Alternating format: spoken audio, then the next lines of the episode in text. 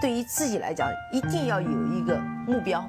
一个企业，它真的要对什么人负责任？嗯，要对社会负责任，嗯，对员工负责任，对股民负责任。这个三个责任，一个国家的发展，实体经济是永远是是顶梁柱。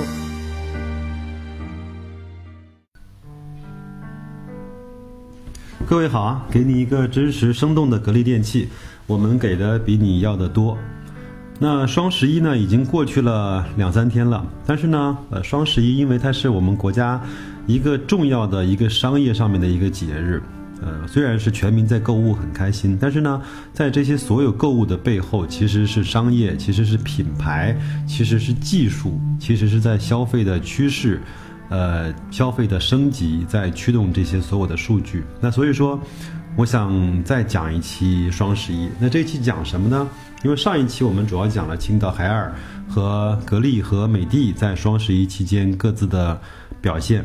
那这一期呢，我们把视野稍微扩大一些，我们来看一看在双十一的销售这些榜单里面呀，那排在各个品类的龙头的这些企业，它在不在我们 A 股上市？那它的股价表现的又是怎么样的？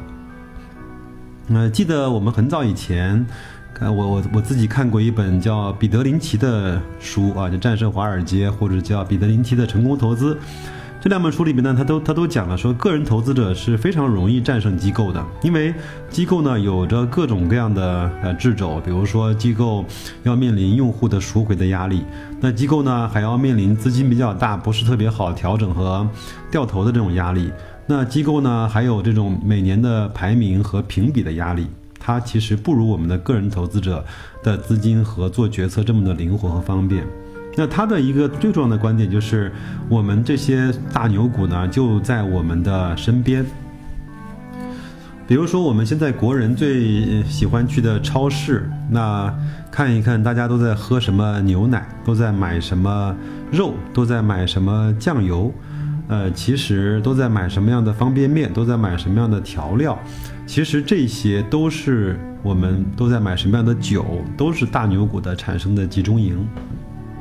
那这次双十一呢，其实我看过数据之后，它也非常，呃。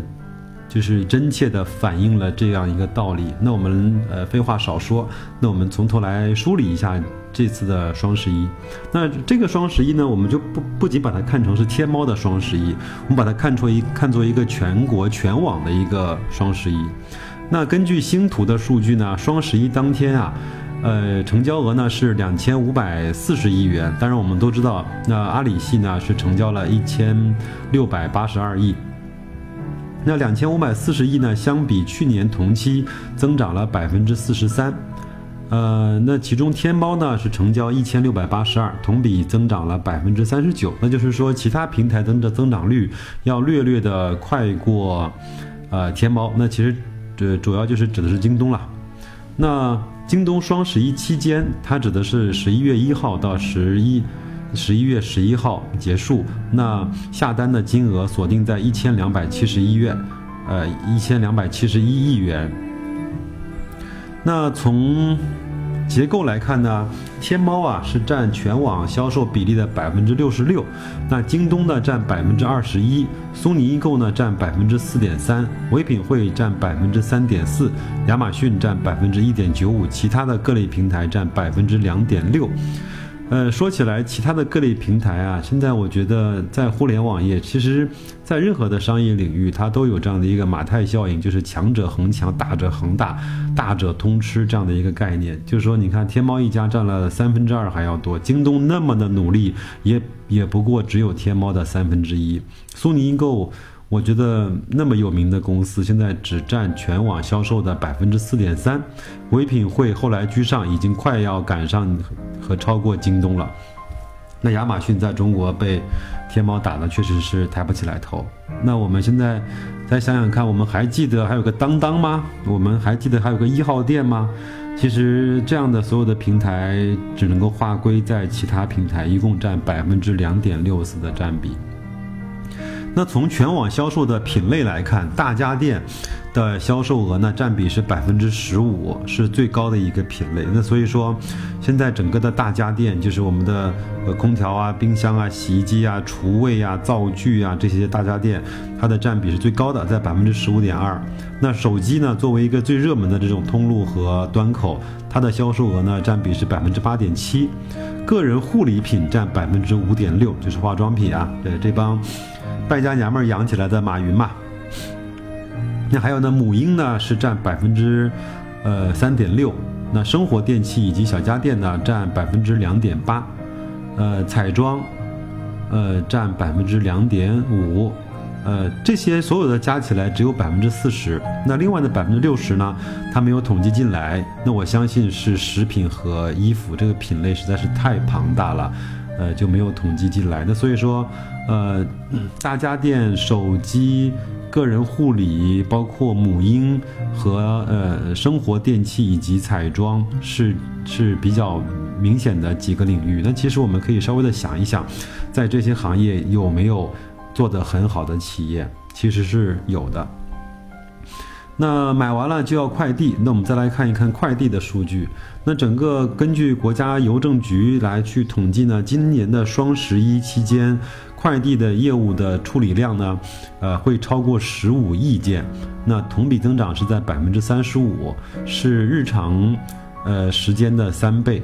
那从快递业来看，电商业越发达，那整个的快递业也就越发达。那所以说。我一直认为顺丰是一家好公司。顺丰是，呃，拥有自己核心竞争力的公司，有自己的飞机编队，大概我记得应该有三十六架，呃，还有一万五千辆的车，有很多的，呃，线路，呃，它的整体的从系统上、从服务态度上、从安全性、从到达的及时性来看，应该是在中国的快递公司里面是最好的一家。那另外呢，我们都知道，随着呃阿里和淘宝系的这种崛起啊，三通一达，呃这些快递公司呢，呃捆绑着阿里，呃非常快的崛起，包括这些公司也先后的都上市。但是我们知道吗？顺丰作为一家快递公司，它整个在电商系的订单只占它全体订单的百分之三十，那就是说，它不是完全以阿里和淘宝系作为它的生存的命脉的，它有它自己的这种商务和个人的这种订单。呃，所以说它的竞争力是非常非常强的。当然，我也知道，呃，阿里自从建了菜鸟网络之后，把三通一达捆得非常的紧，就是你要在我的体系下要完全听我的话，数据要全部给我打通。那因为顺丰呢有它自己独立的业务板块，所以说它就一直不屈服于，呃，阿里系。那前面还闹出了整个顺丰跟阿里互相因为数据不想打通的缘故，那阿里还把顺丰的。呃，业务停掉了一段时间，导致有很多生鲜的产品没有办法及时送出去而坏掉。好了，那这个扯远了，那我们再来看一看各个品类吧。那我觉得只是说，电商作为一个崛起的板块，那快快递行业也是一个非常好的板块。那另外呢，我我认为顺丰是一家非常好的公司。那现在值不值得投资呢？我个人认为会有点贵。那我觉得，嗯，不妨再等一等啊。那再来看看各个品类吧。那呃，先先来看我们最熟悉的家用电器啊。那从天猫公布的数据来看呢，那进入天猫店铺前五十的家电店铺，主要有海尔、夏普、美的、格力、戴森、科沃斯、海信、飞利浦、嗯、方太、呃、创维、小天鹅和西门子。那么这些企业呢，其实我们也都很熟，但是我想再帮大家梳理一下这些企业它在各自品类的强势。那海尔呢，它主要是在冰箱和洗衣机上面是比较强的，在空调呢是排名全国第三，但是只有格力的啊，只有美的的大概一半，呃，只有格力的大概四分之一这样的一个水平。那夏普呢，主要是在电视行业是比较强的。我们也都知道，夏普的电视呢被富士康收购了之后。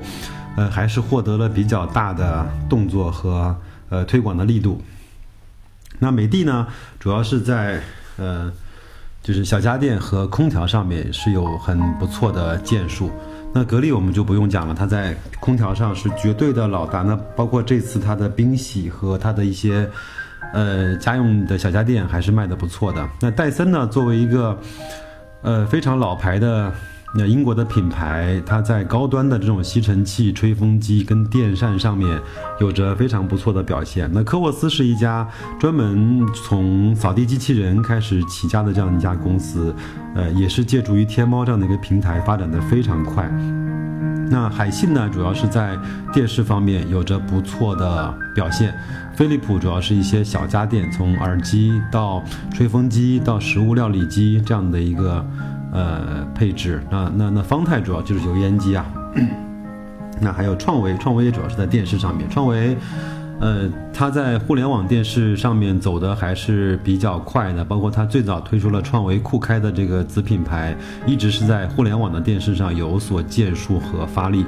那小天鹅是被美的收购了，那也是在洗衣机方面是嗯非常领先。那西门子主要是在冰洗方面，呃，冰箱和洗衣机。嗯，我令我有点意外的是，老板电器没有在这个里面。我不知道老板他是主要依托于线下呢，还是说他确实是销量在这次的双十一里面不好。我们都知道老板电器是一家不错的企业，很多人把它比较比喻成厨电行业的格力啊，就它的它的单品是质量非常好，而且毛利率非常高，它的股价也是大概嗯四年翻了五倍吧，大概是这样的一个水平，反正还是不错的。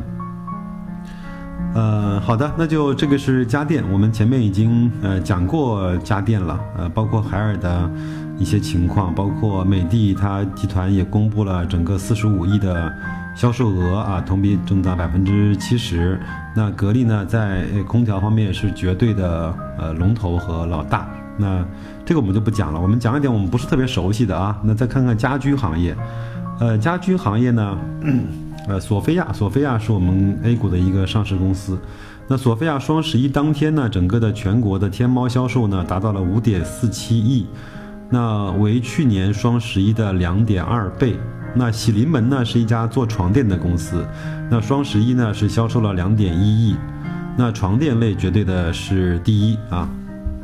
那去年呢，在同期的双十一里面是没有进入这个品类的前十的。那这次呢是在第四。那顾家家居全渠道销售十二亿，我不知道这个全渠道是什么意思啊？你是不是指京东、天猫还有各个店，还是怎么样？呃呃，一共是说全渠道销售十二个亿。那沙发软床，呃，顾家家居的沙发嘛，呃，沙发软床是第一，床垫第三。那去年同期的天猫的销售额是三点一亿，增加还是比较显著的。欧派，欧派家居啊，就是以前，呃，蒋雯丽吧做广告那个品牌叫有家有爱有欧派啊。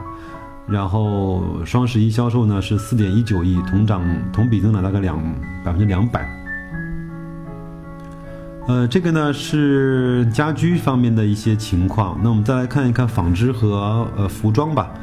那在两千一七年天猫的双十一家纺大战中呢，整个的罗莱，呃公司，呃，那它以下面的品牌呢，以罗莱还有叫，呃 Lovo 就是 L V 呃 V O 呃这样的一个品牌，整个全网的销售呢是两点五六亿，呃，第六次获得了家纺类的呃冠军。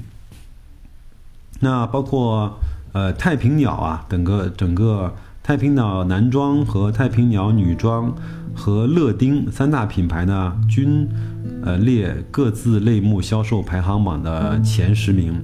呃，太平鸟有没有上市我不知道，大家伙可以回去看一下啊。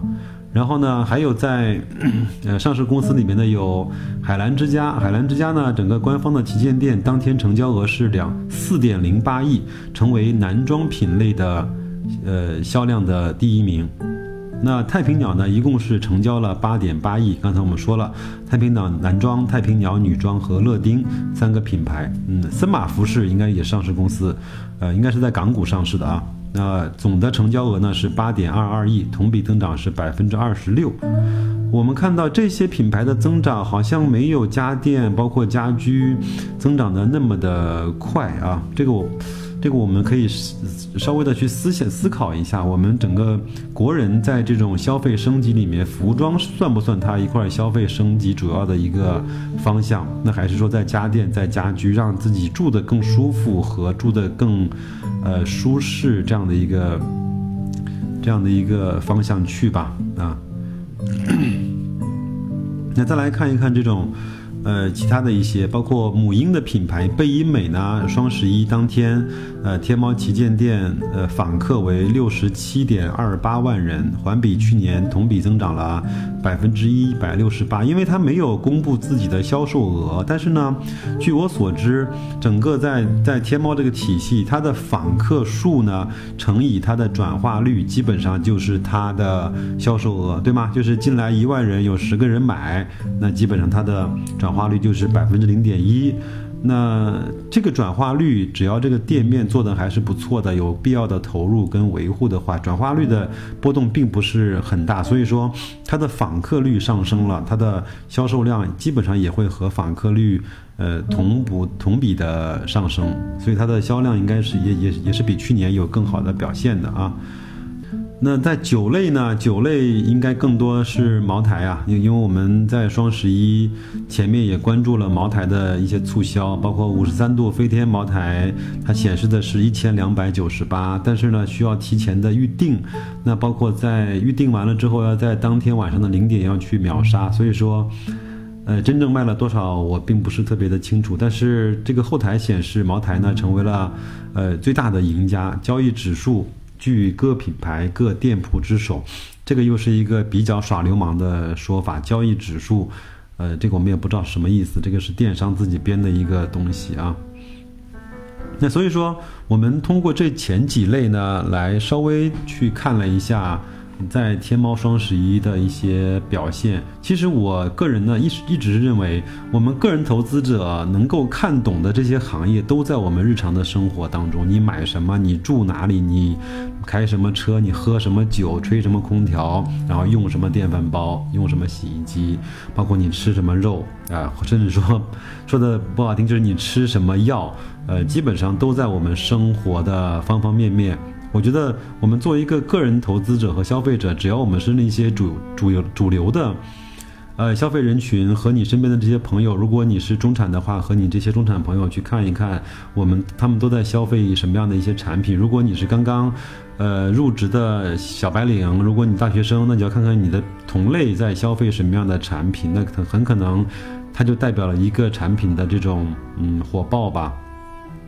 那我们就可以慢慢的去通通过熟悉的品牌去研究熟悉的上市公司，去买入合适的价格。那随着消费能力我们的越来越强，那这些品牌也会得到更好的收益跟提升跟增长率。所以说，呃，投资其实并不难，从我们的身边开始就可以了。那这期节目呢，我们就先做到这些，希望对大家有一些帮助啊！再见，各位。